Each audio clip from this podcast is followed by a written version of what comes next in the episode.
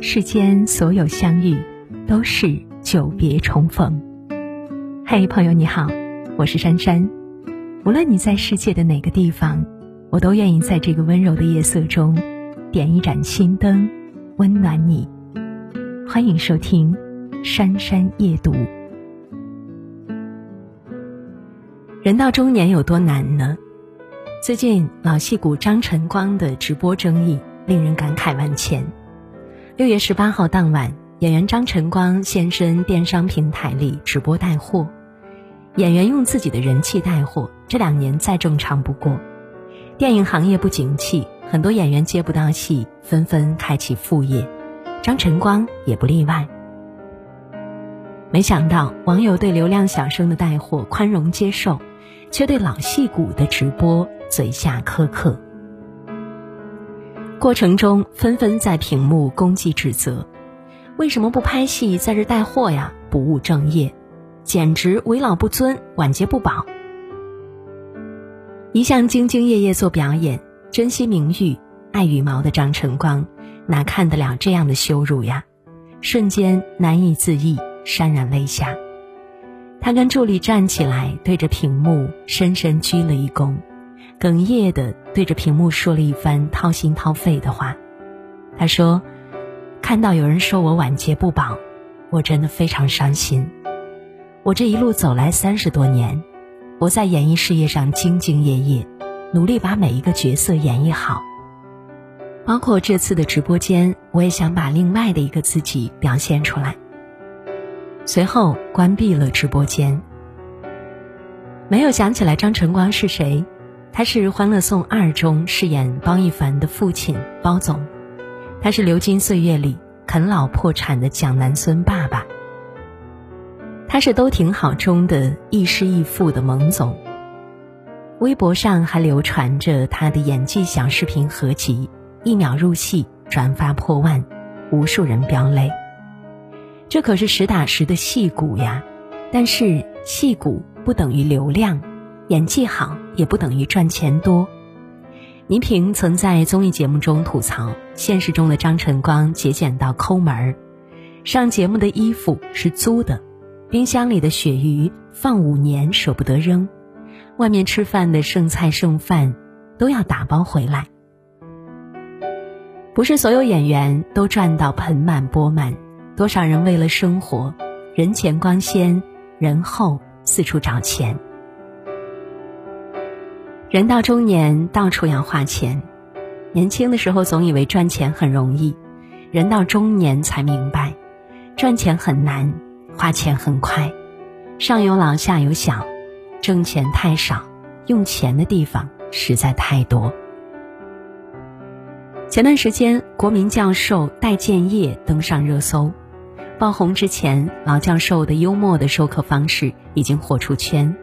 他网络上的粉丝也超百万，成名之后，他开始受邀上节目、做演讲、出书。有人问，戴老师已经年过花甲，为何不在家颐养天年，还要到处折腾呢？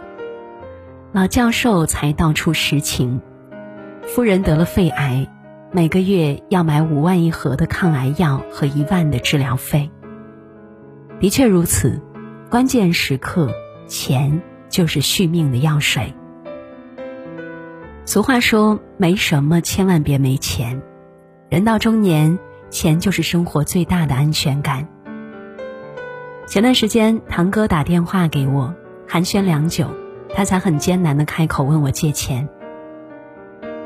堂哥今年四十岁，从事一家广告公司的设计工作，虽然月薪过万，但仍然抵不过家里繁重的开支。每月还完房贷、车贷，几乎所剩无几。嫂子公司效益不好，又要降薪，交完儿子幼儿园的学费，就掏光了这个月的工资。他很不好意思的试探：“小妹，你要有多的余钱，能不能借哥五千块钱呀？”哥哥以前是很阳光的一个人，结婚几年后越发沉默寡言。当我把钱打到他卡上的时候，以前多骄傲的一个人，一连说了好几个谢谢。张爱玲这样形容这群人：中年以后的人，时常会觉得孤独，因为他一睁开眼睛，周围都是要依靠他的人，却没有他可以依靠的人。人到中年，大多数人像个背负巨石的普罗米修斯，身负重担，艰难前行。举目望去，到处是花钱的地方，赚的钱都花不到自己身上。人到中年，赚钱才是最大的体面。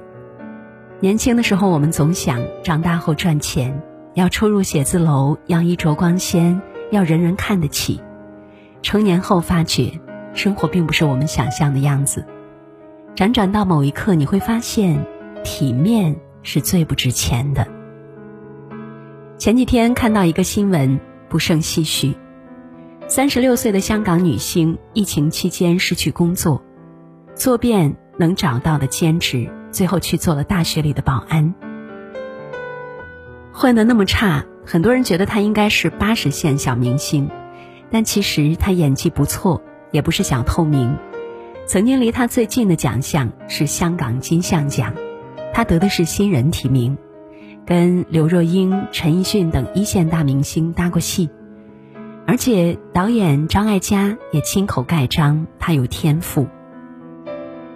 但没有办法，他一没背景，二没资源，三没存款。疫情来临，行业惨淡，没有邀约，可人总要吃饭。为了生计，人总要放下面子赚钱。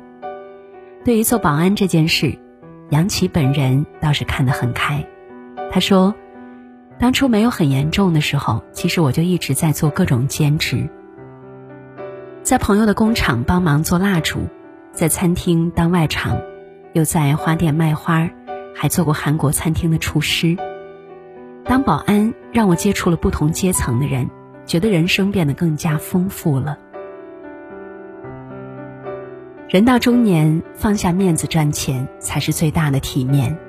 毕竟跟生活的狂轰滥炸相比，面子又算得了什么呢？窦文涛最火的时候，曾经说过他接广告有三大原则。有损形象的广告不接，不喜欢的商业广告不接，没有档次的广告不接。他觉得这些广告层次太 low 了，跟他的形象不太符合。但是当他母亲突生重病，需要一大笔钱的时候，他又开始松口，接的都是他之前绝不会接的广告，甚至连别人的婚礼主持他都不放过。生活的真相不过是。哪有那么多体面？不过是没有经受生活的摧残。窦文涛后来说：“人世的艰难是很难想象的，你没有经历过，你不懂；经历过，你就明白了。人到中年，再华丽的面子都是虚的，落到身上的重锤才是实的。如果能多赚点钱，给亲人以宝石。”护家人以周全，管他什么清高面子，赚到钱就是最大的体面。别嘲笑那个用力生活的中年人，谁也不会永远年轻，谁都不会一直顺风顺水，人生起落是无常。人到中年才发现，用力赚钱才是常态。谁都别嘲笑谁，谁都会经历。看过一个魔性叫卖烤肠的视频。视频中的摊主站在自己的摊位前，用力扭动全身，上下摇摆，同时还卖力吆喝：“鹅卵石烤肠，香喷喷的瘦肉丸。”因为动作太魔性，同时还比较押韵，被人拍到网上，一下子火了。这个视频被归类为搞笑，但是一个热评。却很戳心。如果不是生活所迫，谁愿意成为别人眼里的傻子呢？曾经看过一个视频，一位失业的中年人为了谋生，转行去做没有人愿意做的擦鞋工，就这样蹲在地上为人擦鞋，就是为了卖出一瓶清洁剂。前段时间看过一个新闻，中兴集团的一位女硕士。应聘一家公司的保姆，自从生完孩子之后，发现其他行业的收入都不太理想，反而做保姆能够挣到高薪。有人问她，这么高的学历当保姆丢人吗？他说：“不，丢人的是放不下面子赚钱的人。人到中年，谋生事大，面子事小。李嘉诚说过：当你放下面子赚钱的时候，说明你已经懂事了；当你还停留在那里喝酒吹牛，啥也不懂还装懂，只爱所谓的面子的时候，说明你这辈子也就这样了。”收起那些嚣张，放下曾经轻狂，该低头低头，该赚钱赚钱，跪着挣钱不丢人，死要面子活受罪才愚蠢。人生实苦，但请足够相信。有人曾用《大话西游》的那句台词描述中年人：“你看那个中年人，好像一条狗呀，为了孩子能上更好的学校。”为了父母更好的晚年生活，为了减轻伴侣的负担，他们在生活的枪林弹雨中艰难前行，在生活的碾压下负重攀爬。米兰昆德拉曾说：“生活就是扛着痛苦的我，穿行世间。人生实苦，但请足够相信，夜还很黑，无论明天有没有太阳。”天都会亮，路还很长，坚持一会儿，再一会儿，回头发现，原来已经走了好远。没有不可逾越的寒冬，也没有到达不了的明天。就像《随风而逝》中的斯嘉丽最后说的：“明天一切都会好起来的，明天一定会好起来的，一切煎熬就留在昨天。”点个再看，愿用力生活的中年人能被生活温柔以待，愿拼命赚钱的中年人都能够熬过难关，迎来自己的繁华璀璨。一路过很多城市，一路看很多人去，匆匆忙忙地在行程里睡了又醒，飘忽不定。这也是一种麻痹。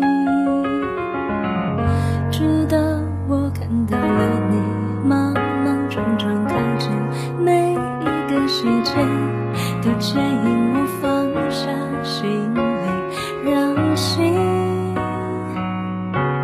自然的休息。